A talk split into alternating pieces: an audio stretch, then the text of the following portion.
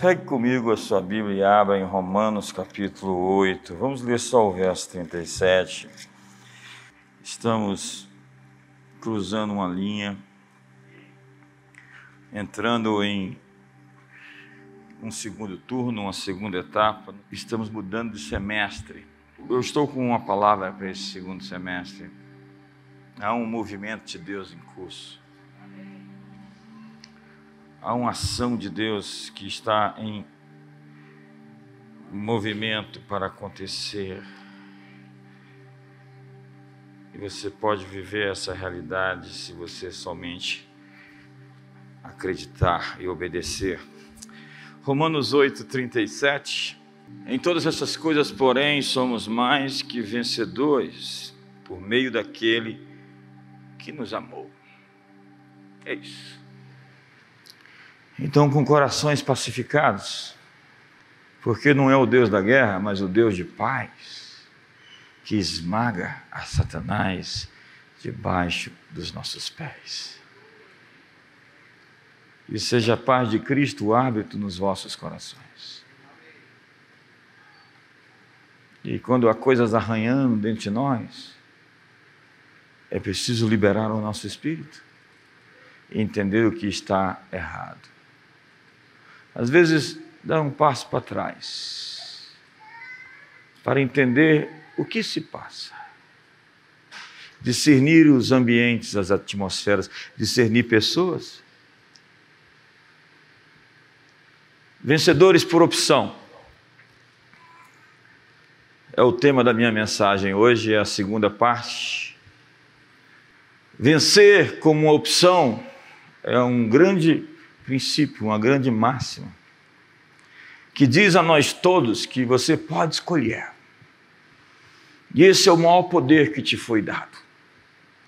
O poder de escolher entre a vida e a morte, o bem e o mal, a bênção e a maldição. Sim, você tem escolha. Você não está amarrado no roldão da história. Você não está preso pelas forças do destino. Você não é impotente diante dos monstros e gigantes e circunstâncias que te aparecem. Não. Você é poderoso para entrar em parceria com o céu e desmontar todos os estratagemas do inferno. Você é poderoso para pisar sobre serpentes e sobre escorpiões e sobre todo o poder do inimigo. Você é poderoso para desmanchar e derrubar e perseguir exércitos. Você é poderoso para moldar, modelar as circunstâncias na perspectiva do céu, no princípio de assim na terra como no céu. Sim, o céu quer invadir a terra. E você é um encontro do céu com a terra. A igreja é o lugar onde o céu e a terra se encontram. Então você tem opção, você pode escolher vencer, você pode escolher perder. Tudo é uma questão de escolha, é uma questão de decidir para onde você vai, em que caminhos você vai se enredar, quais são as decisões de qualidade que você vai ter na vida. Quais são as disciplinas que você vai cultivar? Quem são as pessoas com quem você vai andar? Quem são os pregadores que você vai ouvir? Quais são os filmes, os seriados que você vai assistir? Quais são as músicas que vão te programar? O que o Dr. Maio dizia que música é como controle mental. E há umas músicas que ficam tocando na nossa mente, mesmo depois de a gente ter passado naquela praia cheia daqueles batuques, perturbando o teu descanso. E não dá para descansar nesses lugares, onde tem esses inferninhos que ficam tocando esse som todo o tempo, porque isso não é paz, isso não é descanso, isso é lugar de conflito, isso é lugar de guerra. Então, as próximas vezes que você marcar as suas férias, certifique-se que lá não exista ruído, barulho e som alto. Dá um sorriso para o seu irmão. Diga para ele: você está tão lindo hoje. Vitória ou derrota é, não é algo aleatório ou a mercê dos caprichos do destino. Ei, você não é vítima do seu destino. O destino não programou algo que você não possa evitar. Isso é estoico, isso é grego, isso é pagão. Você tem escolha, você tem poder, você tem autoridade, você pode sim dobrar a realidade. Você não é vítima das suas circunstâncias, nem tampouco é vítima da sua geografia. Você pode ter nascido na periferia, você pode ter crescido numa família pobre, mas a pobreza em si não é uma sentença, porque você pode ascender, você pode emergir, você pode subir, você pode crescer, você pode se superar, você pode ter sido abusado e ferido e machucado, mas a sua superação pode ser a marca de quem inspira outros a seguir os caminhos da vitória. Você pode ser um modelo de alguém que tinha tudo para dar errado e se tornou a pessoa que decidiu vencer. Porque vitórias e derrotas são o resultado de escolhas. A vitória é uma sucessão de escolhas bem feitas. A vitória não é uma decisão que você toma, mas uma sucessão delas, acertadas, alinhadas. Tampouco a derrota é uma sucessão, é um único erro, senão uma sucessão de erros. Você pode ter errado, e eu hoje desafio você e o exorto: pare de errar. Tem gente que já errou tudo que podia errar. Você não tem mais o direito de continuar no erro. A palavra de Jesus para aquela mulher adúltera, pega em fragante, foi: vai, você está livre mas não faça outra vez. Vai e não peques de novo. A outro homem ele disse: Vai e não peques mais, para que não te suceda coisa pior. O que Deus, o que Jesus está nos dizendo é que você pode escolher vencer, ou você pode escolher perder. E onde você está agora, exatamente, é o resultado das escolhas que você fez. Então chame para você, mate no peito e diga: é comigo. Uma grande verdade para o segundo tempo de 2021 é que você pode escolher vencer. Diga para a pessoa do seu lado: você pode escolher vencer. No entanto, para que isso aconteça, há três escolhas que eu quero hoje inspirar você a fazer. Eu quero hoje traçar uma linha e quero pedir a você que cruze ela. Onde o que ficou para trás, ficou para trás. Onde você vai avançar para o futuro sem olhar para o passado. Onde você vai queimar todas as pontes. Onde você vai se alinhar com as pessoas do seu destino. Onde você vai criar a sua melhor performance, a sua melhor versão, o seu perfeito você esse desenho que Deus fez sobre você.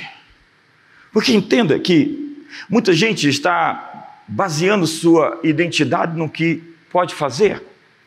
Isso é um erro. O que você faz é fruto de quem você é. E quando você se torna, é fácil realizar, porque faz parte da sua natureza. E se nós fomos salvos pela graça, mediante a fé, isso não vem de vós, é dom de Deus. O texto seguinte diz que nós fomos feitos, criados por Ele, para boas obras, que de antemão foram preparadas. Se a graça me salva, esta mesma graça me capacita a fazer coisas. Se a graça me salva, a mesma graça me capacita a realizar grandes feitos. Então hoje você vai sair daqui revestido no poder para ir para o seu segundo tempo de 2021 e conquistar os territórios para o reino de Deus, conquistar esferas, conquistar espaços, ocupar aquilo que Deus lhe designou. E qualquer coisa que esteja diante de você, você tem a autoridade de um rolo compressor para passar por cima. Deus está te revestindo, Deus está te ungindo, Deus está te fortalecendo Deus está lhe confirmando.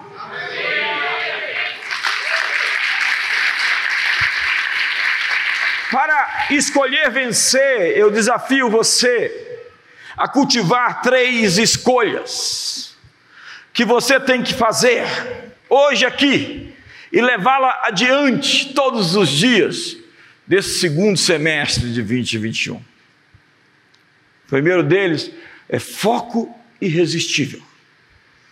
O foco é a sua realidade, é a realidade que você traçou para si. Aquilo que você foca aumenta. O segundo, disciplina constante. É preciso continuar a fazer, é preciso repetir, é preciso estar disposto a ir até o fim. Não dá para deixar a peteca cair. Jeremias disse: Se o justo deixar sua justiça e se enredar pelo erro, pelo pecado, a sua justiça não será lembrada.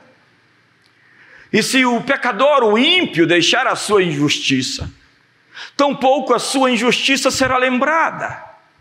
O grande ponto de referência é que você é julgado não como você começou, mas como você vai terminar.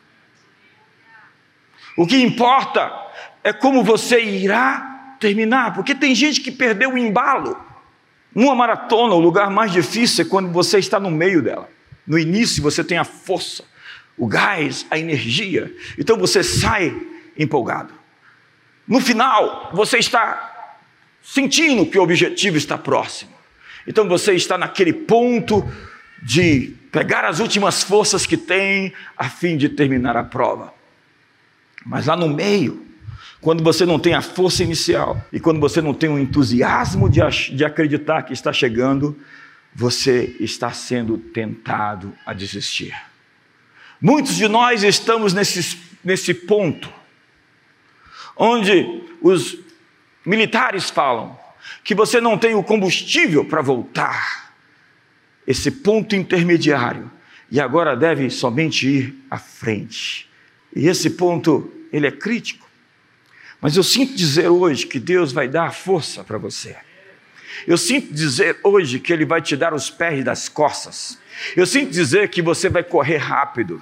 Eu sinto dizer que existe uma graça especial para a sua vida sendo derramada para esse tempo. Essa graça que te salvou, ela é abundante ela é transformadora, ela é maior que a vida. É a mesma graça que vai lhe capacitar a cumprir as expectativas de Deus. Ei, Deus tem expectativas em você. A ardente expectativa da criação aguarda a revelação dos filhos de Deus. Deus está na expectativa de que você se manifeste. Deus está na expectativa de que o seu velho e falso eu não apareça mais. Deus não quer mais a aparição e a manifestação da sua natureza inferior. Deus está apostando em você e acreditando que agora você vai andar nas altas frequências, que você vai acreditar nas promessas mais elevadas, que você vai marchar nos altos da terra, que você não vai viver na carne, mas vai viver no espírito para agradá-lo, que você vai resistir o diabo e ele vai fugir de você. Deus está com grandes expectativas sobre você para esse segundo semestre. Ele está dizendo: vamos juntos, eu estou com você,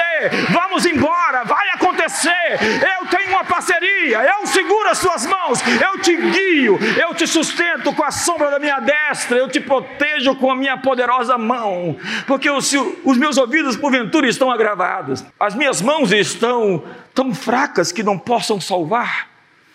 Deus está dizendo: essa é uma hora especial no meu calendário, e eu vou levar você a coisas diferentes daquelas que você jamais viveu.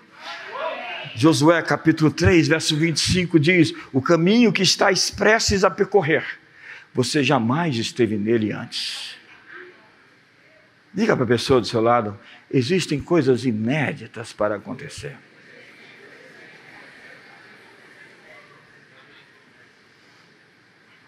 Você está empolgado, pastor Dito? Você está empolgado? Sua linguagem corporal não está falando muito para mim hoje. Sente-se como vencedor. Reaja como vencedor. Fale como vencedor. Ande como vencedor. Se porte como vencedor. Grite como vencedor. Celebre a Deus como vencedor. Levante as mãos como vencedor. Escolha ser um vencedor. Porque um, um vencedor é um ex-perdedor que ficou com raiva.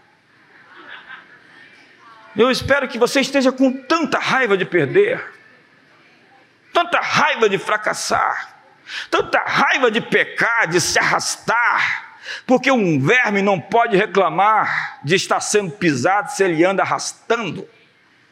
Tanta raiva de comprometer sua família, o seu futuro com suas decisões erradas, que hoje você vai traçar essa linha e vai cruzá-la e vai dizer: não que eu a tenha alcançado, mas uma coisa eu faço, esquecendo das coisas que ficaram para trás, avanço para as que estão adiante de mim, prossigo para o alvo, para o prêmio da soberana vocação de Deus em Cristo Jesus, olhando para o Autor e Consumador da minha fé, correndo a carreira que me foi proposta.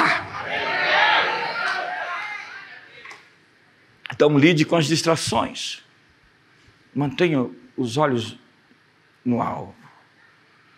Há coisas, pessoas, redes sociais, sites, programas, músicas, que são distrações para a sua missão. Mande uma mensagem para essa pessoa e diga: está terminado o namoro, você é uma distração. É Neemias quem Sambalate chama para uma conversa no território dele. Entenda, batalhas são importantes para serem travadas no lugar, no ambiente certo. E a Bíblia descreve que o inimigo chamou Neemias para o seu território, onde ele conhecia. Esses dias eu vi uma cena trágica. O leão é o rei da savana. Ele entrou no rio e um crocodilo o mordeu e o puxou para baixo. Aquele leão nunca mais foi visto, porque ele está, estava fora do seu elemento, ele estava fora do seu lugar de força, e fora do seu ambiente de poder, onde você dá o seu melhor, você fica fraco, junto com as pessoas que são as hienas. Leão tem autoestima. Leões só andam com leões. Procure uma leoa para se casar, irmão. Irmã, case com leão.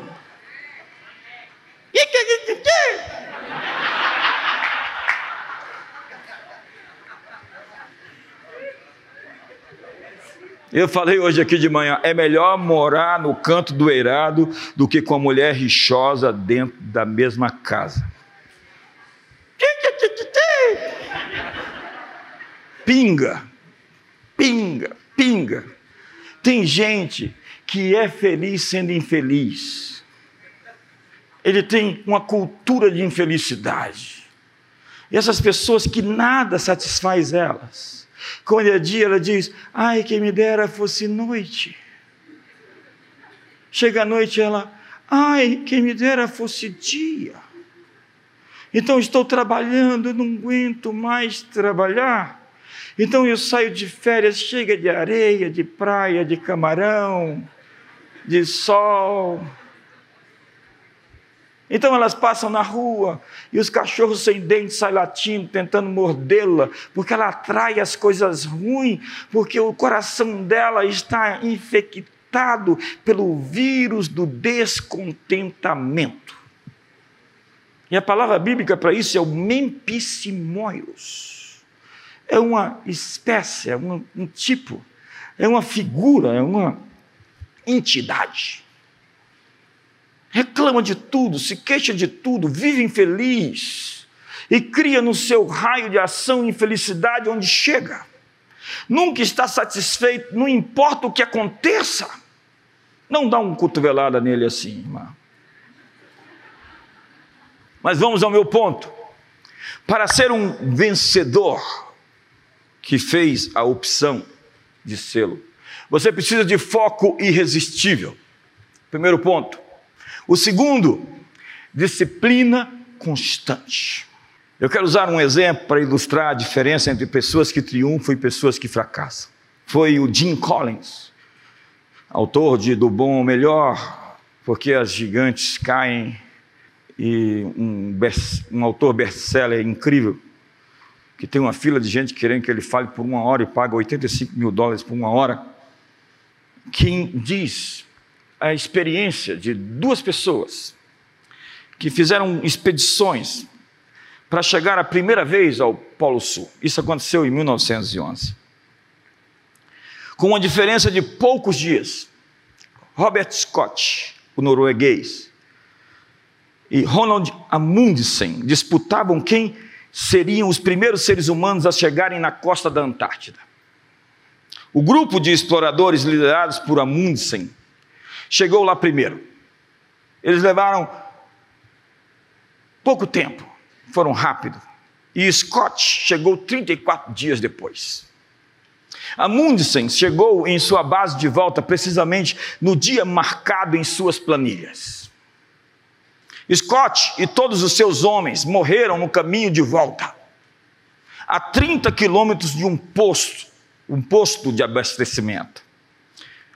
Mas por quê?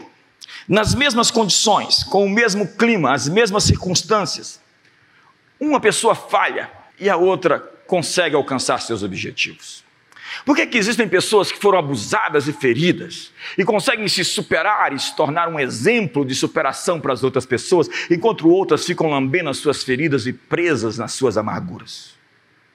Por que, que há pessoas que, numa situação igual desta, desse período de pandemia, prosperam e outras simplesmente quebram? Por quê? Nas mesmas condições, Scott falhou enquanto Amundsen venceu. Porque alguns empreendimentos obtêm sucesso nas mesmas condições que os outros fracassam. No mesmo caos, sob a mesma neve, com as mesmas circunstâncias difíceis. Há os que triunfam e há os que fracassam. O que é necessário para vencer no caos? Para vencer a incerteza, as condições que estão fora do controle, condições fora do controle. Eu gosto disso porque Deus disse a mim ser humano, líder desse planeta. Os céus são os céus do Senhor, mas a terra deu a ele aos filhos do homem. Governai, ouse governar, dominai sobre os peixes do mar, sobre as aves do céu, sobre os répteis que rastejam sobre a terra. Que é o homem que o estimes, o filho do homem que o visites. Fizeste-o por um pouco menor do que Deus, de glória e de honra o coroaste, lhe deste domínio sobre a obra das suas mãos e sobre seus pés, tudo lhe pusestes ovelhas e bois, animais, todas as coisas nesse planeta submetidas sob a autoridade do ser humano. Essa é uma poderosa antropologia bíblica. O homem criado à imagem de Deus. Deus se torna um de nós. Deus é apaixonado por nós. Deus nos persegue, Deus não abre mão de nós, Deus está no nosso encalço, Deus está à nossa procura, Deus está batendo na nossa porta e dizendo: abre a porta, eu vou entrar, eu vou comer com você, eu vou ter um tempo com você, eu vou te transformar, eu vou te libertar, eu vou fazer do seu casamento um casamento diferente, eu vou prosperar você para que você não viva pagando juros e contas atrasadas, de maneira que você empreste e não tome emprestado, seja cabeça e não cauda, esteja por cima e não por debaixo, não falte o óleo sobre a sua cabeça sejam sempre alvas as suas vestes. Deus tem um plano, Ele é um Pai, Ele ama seus filhos, Ele deseja nos levar ao nosso destino e Ele nos criou assim: sede fecundos, multiplicai-vos, enchei a terra, dominai. Esse é o meu DNA, é assim que eu fui feito. Ele escreveu tudo isso dentro de mim. O pecado veio e fez com que houvesse uma ruptura, mas Cristo Jesus se manifestou para destruir as obras de Satanás e Ele nos enviou e nos comissionou para exercer autoridade, porque Ele é Deus como Deus é, e em Cristo Jesus as tempestades calam, os ventos param, os demônios são submetidos à Sua autoridade, as doenças caem, e a ressurreição e a morte é vencida. Onde está a morte, a tua vitória? Onde está a morte, o teu aguilhão? Tragada foi a morte vitória. Jesus é Deus como Deus é, e o homem como o homem deveria ser. Ele é o modelo do homem. Pegue Jesus e veja o que ele fez. É assim que você deveria viver e agir. O estilo de vida de Jesus, a vida abundante, a teologia perfeita. Não pense em fazer teologias e tentar fundamentar toda a sua história no livro de Jó. Nós somos cristocêntricos. A nossa mensagem é Jesus. E eu peço a todos os políticos e pessoas que citem o nome de Deus, que citem o nome do Deus que se encarnou, Emmanuel. Fale de Deus e cite-o pelo nome. Ele é o resplendor da glória de Deus que sustenta todo o universo pela palavra do seu poder. A imagem do Deus invisível, primogênito de toda a criação, aquele que é, que era, que há de vir, o Alfa, o Ômega, o princípio, o fim, o leão de Judá, a rosa rosa de Saron, o lírio dos vales, a resplandecente estrela da manhã, o sol da justiça, rei dos reis, senhor dos senhores, o chanceler da universidade da sabedoria, o todo-poderoso, maravilhoso, conselheiro, Deus forte, Pai da eternidade, príncipe da paz, ele é Jesus, Deus bendito, o Messias, tudo foi feito por ele, sem ele, nada do que foi feito se fez, por ele, para ele, por meio dele são todas as coisas a Ele seja a glória para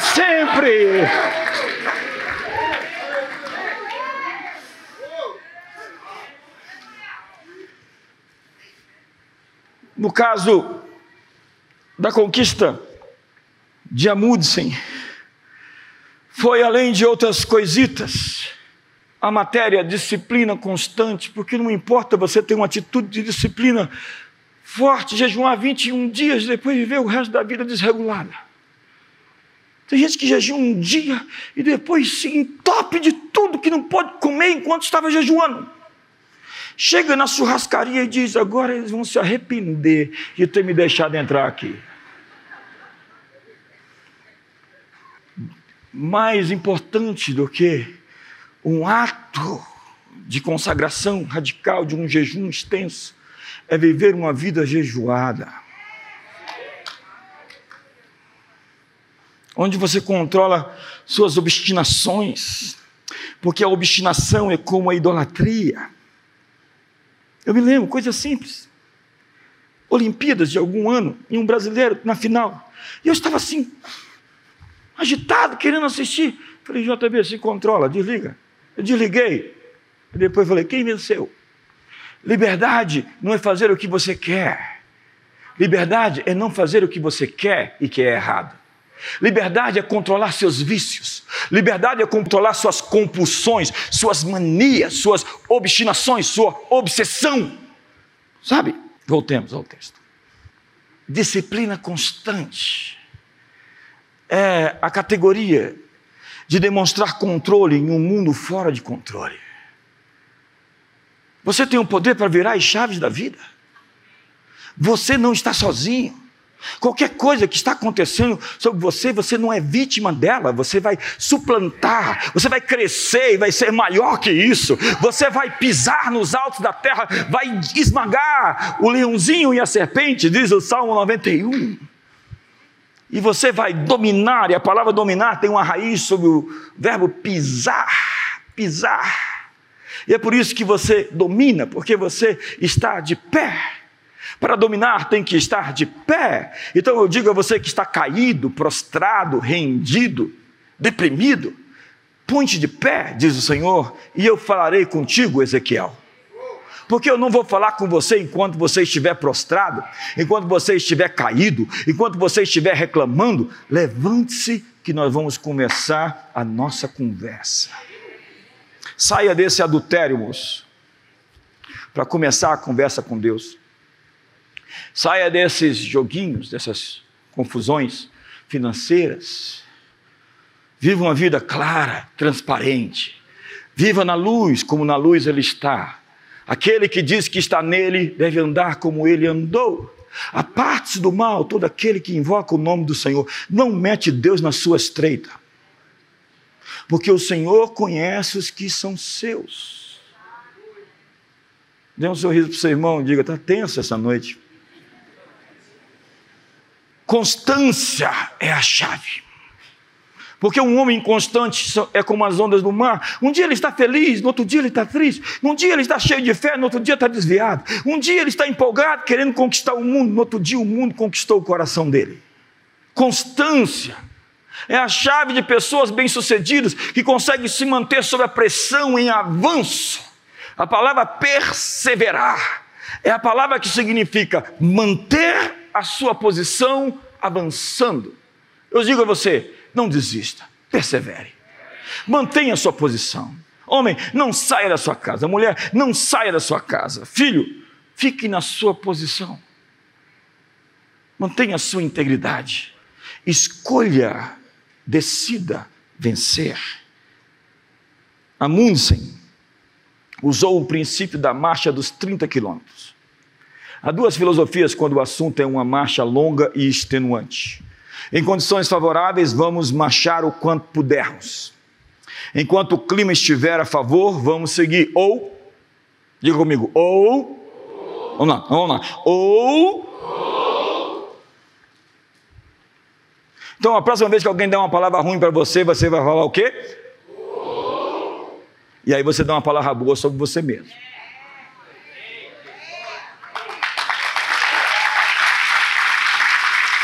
A propósito, esse é um tempo de muito profeta maluco. Tem profeta doido, profeta chapado, profeta paranoico, como diz a, a, a linguagem bíblica, sonhadores alucinados. Ou, ou, ou, aí você olha, ou profeta, ou, então, ou, Vamos marchar 30 quilômetros por dia, não importa as circunstâncias. Vamos dizer isso? Não importa as circunstâncias, estamos avançando. nesse período de crise, nós abrimos igreja, agora vamos inaugurar, já está pronta a nossa igreja lá em Porto, em Portugal. Já estamos com um lugar lá em Orlando reunindo. Já estamos lá em Sinop, enviamos o pastor Eduardo. Pastor Negueb quis ir para São Paulo. E o Dito já está lá em São Paulo com a Thalita. E o pastor Felipe já está em Alphaville. E eu quero saber quem que a gente vai mandar mais, porque está todo mundo indo. Cisne, Anne estão lá em Sorriso. Eu acho que a gente vai mandar o Murilo.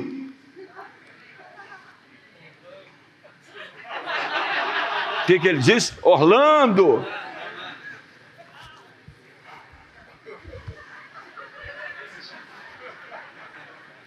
Então, não importa o que aconteça, com o tempo bom andamos 30 quilômetros, com o tempo ruim andamos 30 quilômetros, no vento, no sol, na chuva, na neve, 30 quilômetros. A Mundisen andava sempre de 25 a 30 quilômetros por dia, e Scott, o que morreu, era irregular e parava de acordo com o tempo. Tem gente que é feito de neve, é floquinhos de neve. Essa geração mimimi, revolução danoninho, foram lá ocupar as escolas, aí apagaram as luzes e cortaram a água. Eles falaram: coitado dos meninos que ocuparam a escola e estão fazendo revolução, tiraram a água e a luz deles. Volte para casa, rapaz. Scott adotou a filosofia de que eu vou quando o tempo e as condições estiverem favoráveis. Eu tenho medo dessa gente. Eu tenho medo de gente que fala assim: eu vou tentar. Eu digo: faça. Quais são minhas principais palavras de liderança? Simplesmente dê um jeito. Eclesiastes 11, verso 4 diz: Quem fica esperando que o vento mude e que o tempo fique bom, nunca plantará, nem colherá nada. Amunde-se com gelo, tempestade, nevada, sol, chuva. No início, quando eu comecei a minha trajetória, tantas coisas surgiram para tentar me impedir demandas, pedidos de atenção, coisas que queriam impedir meus compromissos. Eu já saí com febre, hoje não pode mais fazer isso, né? Da minha cama para pregar no culto. Terminei de pregar, voltei para debaixo do cobertor. Então o pneu furava, carro batido. Alguém perturbado tentava me desviar do curso. Isso aconteceu até que alguém descobriu que eu não iria parar.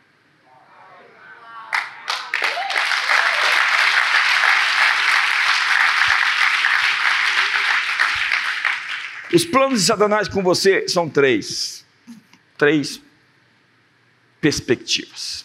Primeira, ele quer impedir de você de chegar, de se converter, de assumir seu destino, de assumir sua posição, de realmente se tornar a pessoa que é um representante, um embaixador, um ministro, alguém que está em nome de Deus e de fato está. Não conseguiu, ele vai para o segundo plano, que é tentar te contaminar, tentar te induzir a se tornar impuro. Então ele vai pedir que você se prostrado me adorar e te darei todos esses reinos. E se você se dobrar, você se torna ilegítimo. Você já perdeu a capacidade de subir a montanha porque você está torto. Você vendeu os seus princípios. E quando você chegou e você resistiu à tentação, dizendo ao Senhor teu Deus adorarás e somente a Ele darás culto, o diabo agora vai querer te matar. Ele vai dizer para você que você ou ele vão morrer. E você sabe quem vai morrer. Não é você.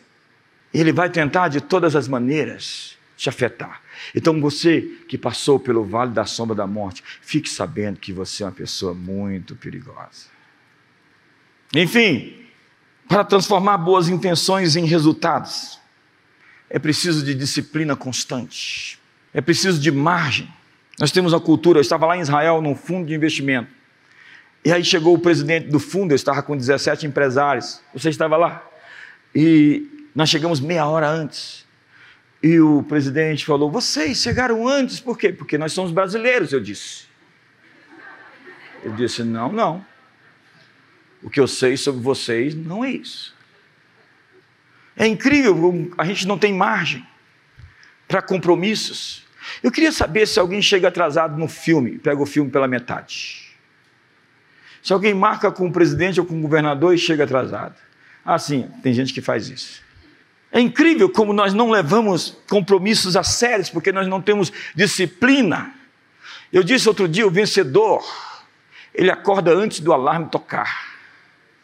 A marcha dos 30 quilômetros tem a ver com desempenho contínuo, atividade contínua, esforço e comprometimento contínuo. A marca da mediocridade não é a vontade de mudar, mas a inconsistência crônica. Temos que acordar a cada dia e perguntar para nós mesmos o que temos que fazer hoje para alcançar nossos objetivos. Amundsen e Scott enfrentaram as mesmas condições e tiveram resultados diferentes. Não foi o que lhes aconteceu, mas como eles agiram. Suas decisões definiram sucesso ou fracasso, vida ou morte. Há pessoas nas mesmas condições, mesmas oportunidades, umas fracassam, outras vencem. Uma cresce, a outra atrofia. Uma cai, outra se levanta. As circunstâncias não fazem um homem, elas o revelam. Grandeza não é conseguida pelas circunstâncias. Grandeza é uma questão de escolhas conscientes e disciplina. Faça a sua escolha de se mover não pelas condições que se impõem a você, a despeito das condições, nós vamos avançar e as condições vão mudar. Eu não sou circunstanciado, eu sou um circunstanciador. Eu estou aqui para moldar e modelar o mundo e não ser modelado pelo mundo. Eu sou chamado para transformar o status quo. Vê um homem com o coração aplanado, Salmo 84, verso 6 passa pelo vale de lágrimas, o vale de Baca, e o transforma em um manancial. No lugar da tristeza, ele ressignifica aquilo que lhe aconteceu. Faça a sua escolha de se mover não pelas condições que se lhe impõem. Viajante, não há caminho. O caminho se faz quando nos pomos a andar, quando caminhamos foi David Livingstone, o grande missionário à África, o inglês, que mandou cartas pedindo novos missionários porque os campos estavam brancos. Livingstone morreu e ele pediu que o seu coração fosse tirado do seu corpo e enterrado na África e seu corpo levado à Inglaterra, porque o seu coração estava na África. E ele mandou cartas pedindo novos missionários. E a resposta foi: se houver caminhos, estradas, que possamos chegar até onde você está, nós iremos. A resposta dele foi: Não me envie ninguém que não esteja disposto a abrir os caminhos e as estradas para chegar onde eu estou. O general Peyton, com um grupo de soldados na Segunda Guerra Mundial, estava diante de um rio gelado para cruzar e avançar para o próximo posto. Seus soldados tremiam e não quiseram entrar. Então ele mesmo entrou, nadou, foi até a ponta, voltou e disse: Vamos. Nós precisamos de líderes assim, que não pedem para as pessoas jejuar e não jejuam, que não pedem para as pessoas fazerem e não fazem. Nós precisamos de pessoas que inspiram, nós precisamos de pessoas que dão um exemplo, pessoas que marcam a posição, pessoas constantes. Eu não entendo esse povo que uma hora está crente, outra hora está desviado. Uma hora está com fé, outra hora está acabado. O mínimo que você tem que fazer quando está triste, cansado, é ficar calado, ficar quieto e esperar a salvação que vem de Deus. Agora, apenas disciplina não é suficiente. É preciso criar, inovar, se reinventar, atualizar seus programas. Se reinventar não é difícil para quem vive programado para isso. Nós somos uma igreja que, se você chegar daqui a seis meses, nós já somos alguma coisa diferente. As pessoas dizem: o que, que mudou? Está diferente isso aqui. Nós estamos sempre criando, abrindo caminhos, desmatando. É isso que é ser apostólico. Crescimento exige atualização constante. Quantos têm programas de antivírus que não se atualizam? Quantos aqui têm iPhones, smartphones, PCs de 10 anos atrás, 5 anos atrás? Os aplicativos nem rodam.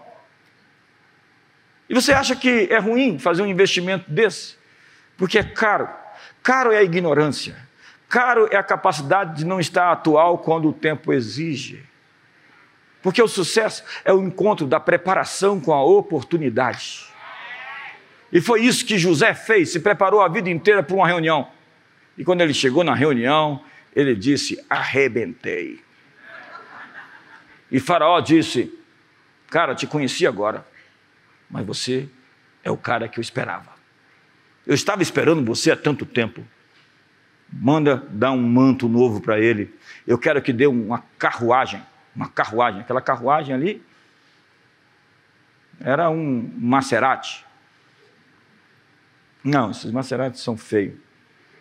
Esses carros esportivos é para quem não teve adolescência. Oh, perdão.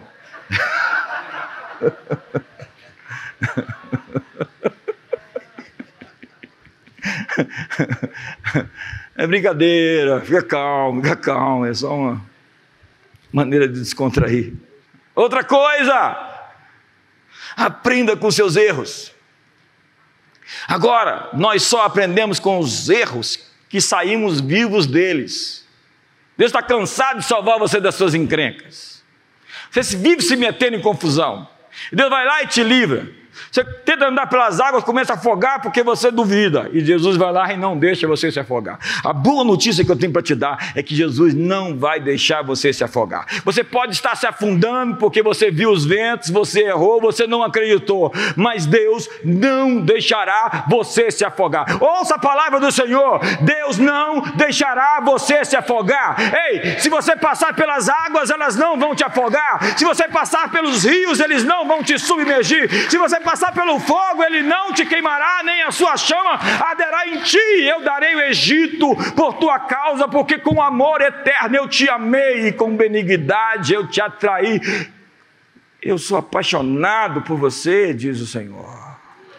Você é meu e eu cuido do que é meu, o que é meu eu tomo conta, e aquilo que é meu está na minha mão. Ele diz: Quem, pois, as arrebatará de mim as minhas ovelhas que estão nas minhas mãos? Tente Deus disse: tente mexer com a menina dos meus olhos.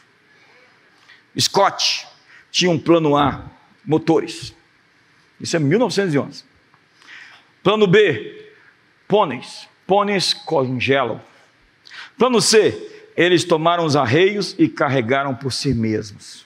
Já Amundsen foi viver com os esquimós e fez um mapeamento da terra e pediu ajuda. E os esquimós disseram: Ei, Amundsen, você se tornou nosso amigo, eu quero te dar uma dica. Uma dica que vai salvar a sua vida. Quantos querem uma dica que vai salvar a sua vida? Mas para ouvir uma dica que vai salvar a sua vida, você tem que ser humilde. Mas esse é o meu outro ponto. Os esquimós disseram: não usem os pôneis. Eles congelam, usem os cachorros. Cães trabalham em equipe, andam sobre o gelo, usam bem os tremos. Cães não suam. Ele acreditou na sabedoria centenária de um povo, porque mentoreamento é sabedoria sem dor. E há muita gente batendo cabeça, porque não contrata, não chama alguém que sabe que está no lugar onde ele quer estar e diz: Ei, Fulano, como você conseguiu chegar até aí? Mas não é fácil obter uma resposta tão simples assim. Josué ficou buscando essa resposta no pé do Monte Sinai e não saiu de lá. O tal do Eliseu ficou 12 anos sendo oprimido pelo profeta Elias. Porque Elias, definitivamente, ele era um, um sujeito complicado. Ele fala: Fica aqui, Eliseu, que eu vou ali. Tão certo como vive o Senhor, eu não te deixarei. Tá bom. Esse cara não sai da cola. Fica aqui em Betel, que eu vou ali. Tão certo como vive o Senhor, eu não saio da cola. E a minha experiência é que quando você é próximo de alguém, o manto daquela pessoa passa a ser o seu manto. Ele pediu a porção dobrada, que é a porção do primogênito porque somente filhos primogênitos recebem a porção dobrada. E ele perseguiu Elias onde ele estava. E Elias era aquele cara que mandava fogo cair do céu e chegaram 50 soldados. Elias, homem de Deus, desce daí, porque o rei quer te encontrar. Ei, se eu sou homem de Deus, desça fogo do céu e mate vocês. Puh! Aí voltam 50. Elias, homem de Deus, o rei quer falar com você. Desce daí, Elias. Se eu sou homem de Deus, fogo, mate vocês todos. Uh! Aí chega 50 depois com mais um capitão. Elias. Pisando em ovos. Elias. Por favor, você poderia descer. Se você não descer, o rei vai. Tá bom, eu vou lá. Chegou lá o rei. Você é o perturbador de Israel? Ele diz: perturbador de Israel é você, rei, e a tua casa, a tua família e a tua mãe.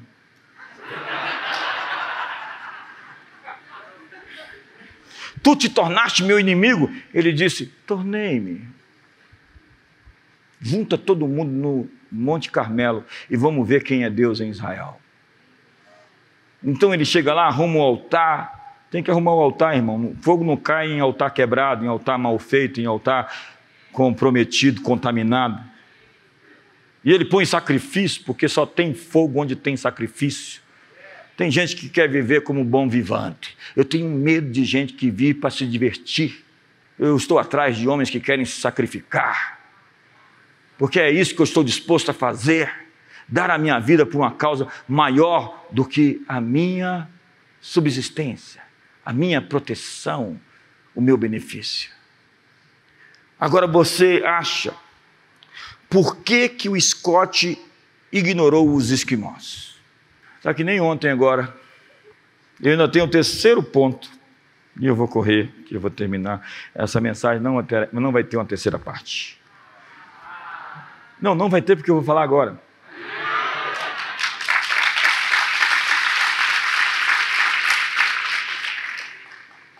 A terceira escolha para alguém que decidiu, escolheu vencer, é ter um espírito humilde e conciliador. Isso você não acha fácil. A coisa mais poderosa que você pode ter na vida de alguém é a humildade. E a humildade, ela é testada no sucesso, não no fracasso. Ninguém que não tenha tido sucesso pode, pode dizer que é humilde. E a grande questão é como as pessoas ficam depois que obtêm vitórias e sucesso. A maior capa de alguém é a capa da humildade. No livro de William Ury, eu disse que gosta desse sujeito. Como chegar ao, ao sim? Prenuncia a possibilidade de viver em um mundo onde divergências e conflitos possam ser resolvidos. No livro, ele ensina a arte de negociar cada vez que um problema surge. Você pode saber sobre a maturidade de alguém se ele consegue resolver seus conflitos com pessoas. Ei, sinto dizer para você: se você é uma pessoa que tem conflito com muita gente, você é imaturo. E você tem muito orgulho. Que silêncio, alguém falou assim: por que, que não terminou antes?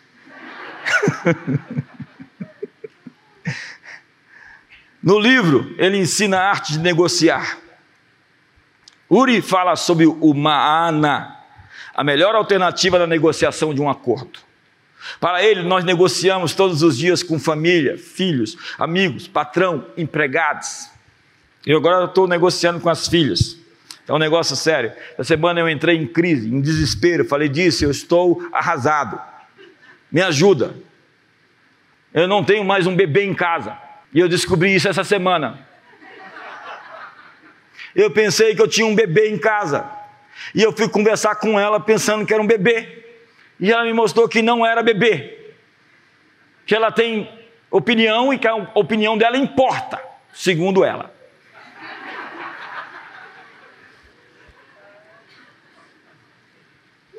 Para Uri, nós negociamos todos os dias. E a vida é a arte de negociar. Conflitos fazem parte da vida eles são inevitáveis. E às vezes não existe nenhum valor monetário envolvido, mas existe um valor moral, emocional, espiritual. Na verdade, só existe um lugar nesse planeta sem conflito. Qual que é? O cemitério. Lá não tem conflito, ninguém briga. Só se eles ficam fantasmas e ficam lá à noite brigando entre si, a gente não sabe. Mas o homem está destinado a morrer uma só vez após a morte do juízo. Certamente eles não estão brigando, só se for no inferno. Foi mediante os conflitos que nós chegamos onde estamos. Toda a história humana, a partir de Jesus principalmente, ela é feita de ordem, um elemento, caos e uma nova ordem. Nós temos um status quo, um novo elemento surge, chega o caos e nós saímos melhor. Veja isso com o Império Romano. A queda do Império Romano. Eduardo Gibbon diz que foi a religião e a barbárie que sobrou. O, o chefe da sociologia aqui da UNB me disse: foi por causa da igreja que o mundo não se atomizou no período feudal. E nós temos o período feudal, e depois temos as cidades-estados, e temos os estados-nações, e nós temos guerras, e nós temos rumor de guerra, e nós temos fomes, nós temos pestes, nós temos terremotos, nós temos crises, e nós temos batalhas. Uma ordem que é abalada por um elemento que se torna um caos e se torna uma nova ordem. E é assim que a gente sai da Segunda Guerra Mundial com a ONU e com o Tribunal de Nuremberg e com direitos humanos. Aí você diz, mas a ONU está legal? Não, não está não. E, e, e, os direitos humanos foram sequestrados pela esquerda política? Foram. E, e o que está acontecendo agora? Nós temos uma ordem com um novo elemento que está produzindo um caos e nós vamos sair melhor depois disso.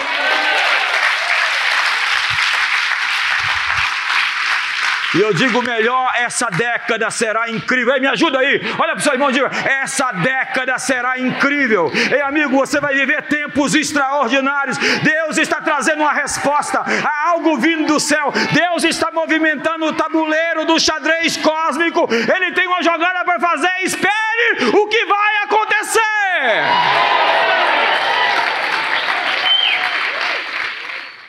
Você que é solteiro, vai lá para a porta hoje e fica assim, ó.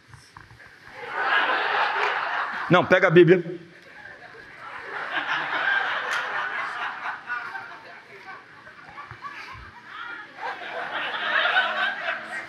Abra lá em Gênesis e fala, moça, a Bíblia diz.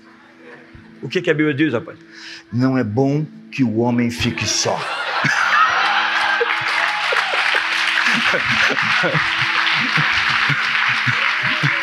Ai, meu Deus do céu.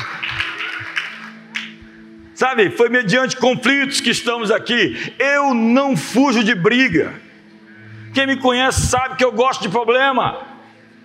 Eu gosto de confusão porque ali a gente resolve, põe em perspectiva, olha nos olhos e passa para frente. Vamos para a próxima fase. Você não vai para a próxima fase enquanto você não resolver seus conflitos. Você está com uma década à sua frente. Resolva seus conflitos no que depender de vós. Tende paz com todos os homens. Crie pontes. Converse com pessoas, mande uma mensagem, ligue, faça as pazes. Deixe tudo em perspectiva. Olha, sua, sua linguagem corporal não está me emocionando, não. Esses braços. Você está querendo casar desse jeito, irmão? Quando você está aqui em cima, você faz pose.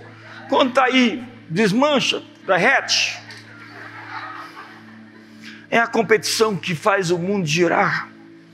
Numa democracia, nós precisamos de muitas vozes, ouvir diversos pontos de vista. Precisamos lidar com conflitos de forma positiva. O Josué e o Caleb sabiam disso, eles viram os problemas e falaram: Olha, os gigantes é a nossa comida. Então, a próxima vez que você vê uma situação de crise, você fala: Nossa, é um banquete. O objetivo não é eliminar o conflito, mas sem solucionar os conflitos, nós nos destruiremos. Agora, o maior obstáculo para a resolução de conflitos é o seu ego. E tem gente com um grande ego, porque tem baixa autoestima. Gente com boa autoestima, Márcio Michele, você é bom nisso. Chega para o outro e fala: Me perdoa, foi mal, eu sou um idiota. Eu sei que eu não sou um idiota, então eu posso dizer para o cara que eu sou um idiota naquele momento específico da situação. Mas quem tem baixa autoestima já vive assim, não vai pedir perdão para ninguém, porque já está curvado, já se sente ninguém. E como ninguém vai ter um gesto nobre de consertar, alinhar, corrigir, pedir perdão, reparar injustiças, restituir pessoas, O grande poder de um negociador é o poder de não reagir. Então, antes de reagir, conte até dez. Maridos, façam isso. Um, dois, três.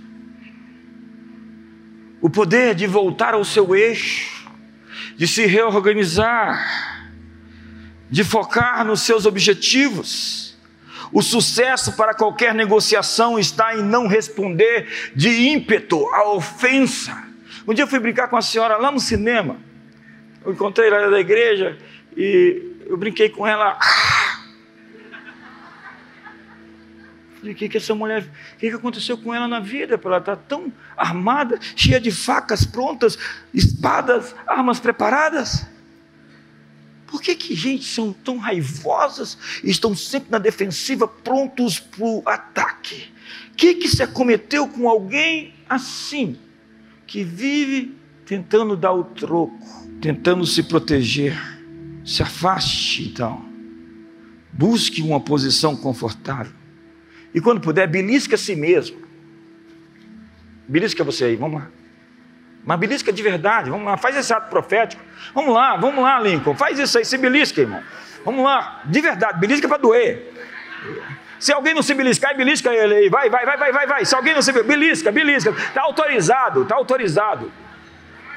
Então, passe por cima do seu ego e faça o que tem que ser feito. Ataque o problema e não as pessoas. Evite o conflito face a face, coloque as coisas em perspectiva. Todos dois do mesmo lado da mesa. Faça o seguinte: a próxima vez que for resolver um conflito, tiver um problema, coloca um lado da mesa e o outro. Fala assim: você aqui do meu lado, vamos resolver. Isso em si já é um ato profético, dizendo: nós estamos do mesmo lado e vamos resolver isso. Eu não sou contra você, você não é contra mim, nós estamos dando as mãos, vamos resolver nossos conflitos e vamos vencer juntos. Boa.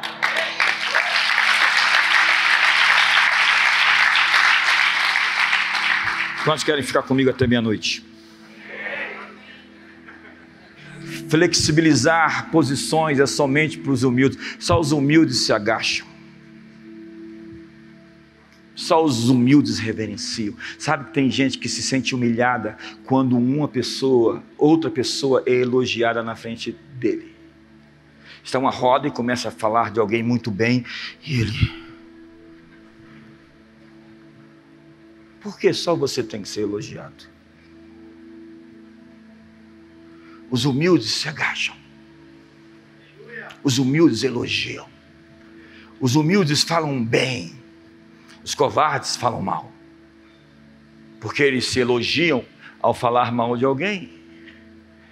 Eu não sou tão ruim como ele. Abraham Lincoln. E agora eu termino. Vamos lá, mais, mais forte, vamos lá. Agora eu termino. Lá no fundo você está querendo assistir o Fantástico. Vamos lá, agora eu termino. O Fantástico Show da Vida está aqui, irmão. Não está lá na televisão, não. Vamos lá. Agora eu termino! Edição, corta todas as outras e põe só essa última aí. Lincoln pensava em como iria promover a paz. Você sabe, Salomão é um homem sábio. Salomão é um homem de paz. Homens sábios são homens de paz. Ele queria reconciliação após a guerra em como poderia curar as feridas e unir a nação outra vez. Ele falava na Casa Branca, logo depois da guerra, com bondade e misericórdia sobre o Sul, quando uma mulher o interrompeu, Mr. President, como ousa falar com bondade sobre os inimigos, quando deveríamos destruí-los? Ao que ele respondeu: Eu destruo meus inimigos fazendo deles meus amigos. E a Bíblia diz claramente que quando você é capaz de encontrar favor e uma pessoa que te odiava passa a ser parceiro, amigo, companheiro. Companheiro é uma palavra ruim.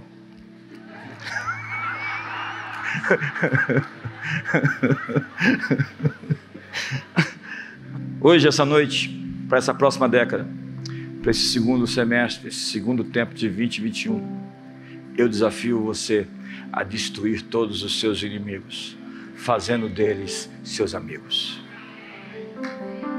Eu desafio você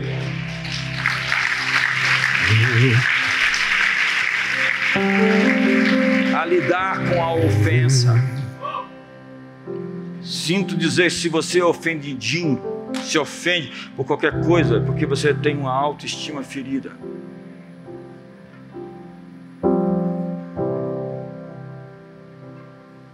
Está na hora de ser casca grossa, de fazer a bondade para os outros, até aqueles que quiseram te destruir, como José. Vocês tentaram me matar, me destruir, me venderam como um escravo no fundo do poço, mas o mal que vocês intentaram contra mim, Deus o tornou em bem, como hoje o vedes. Quando você perdoa, quando você lida com ofensa, Deus vai pegar tudo que fizeram contra você e vai se tornar em seu favor. O que era contra você está se tornando em seu favor. Decida perdoar hoje, porque o que foi feito contra você se tornará uma plataforma para o seu jump, para o seu salto, para o seu moonshot, para a sua grande ascensão. Eu sinto isso. Você é capaz de sentir isso também comigo aqui? Há algo em movimento, eu sinto algo se movendo. Então por que, que você não está de pé, com as mãos erguidas, dando brados de vitória, celebrando a Deus? Por que, que você não está dizendo, Senhor, eu vou viver uma vida perdoando, eu vou viver, eu vou lidar com a ofensa, eu não vou me deixar contaminar pelo ódio, pela amargura, pela inveja, pela indiferença. E eu termino dizendo: a sabedoria do homem lhe dá paciência, sua glória é ignorar as ofensas. Quantos querem glória aqui hoje? Ignore as ofensas. A sabedoria do homem lhe dá paciência, sua glória é ignorar as ofensas suas mãos. Decida vencer. Escreva hoje: Eu decidi vencer. Eu escolhi prosperar. Eu escolhi sair da margem. Eu vou mergulhar no fundo. Eu vou abraçar meu destino. Eu vou crescer. Eu vou prosperar. Eu vou me tornar o que Deus me fez para ser. Celebre a Deus.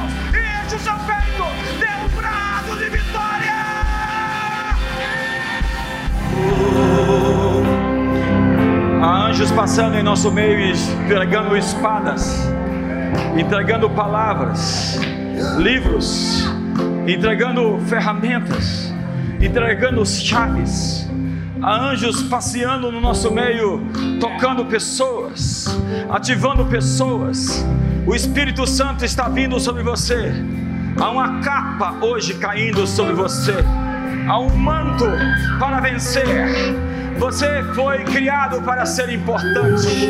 Você nasceu para vencer. Você é mais que vencedor naquele que te amou. Deus está no seu encalço. Deus desistiu de você. Deus está lhe perseguindo. Deus está lhe atingindo com o seu amor. Há uma bomba de amor explodindo. Uma bomba de afeto, de consideração, de respeito, de misericórdia e de graça. A ofensa foi quebrada. Se por meio de um e por meio de um só reinou a morte pela ofensa deste, muito mais os que receberam a abundância da graça e o dom da justiça reinarão, reinarão,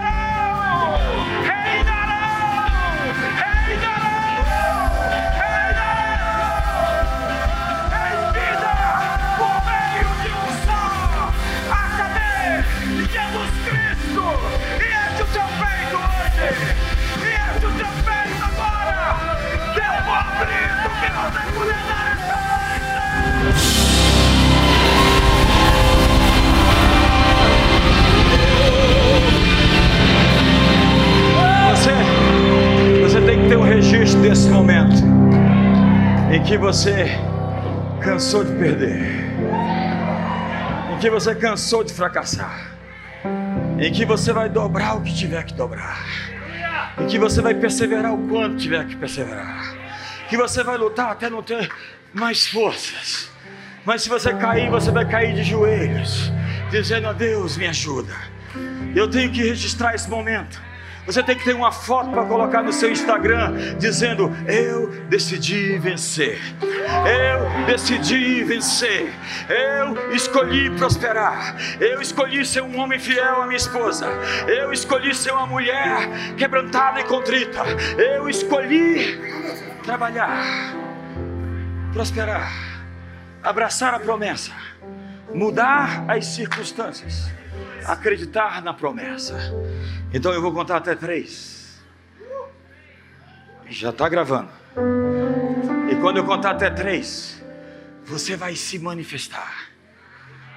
É como se você estivesse agora ganhando na loteria.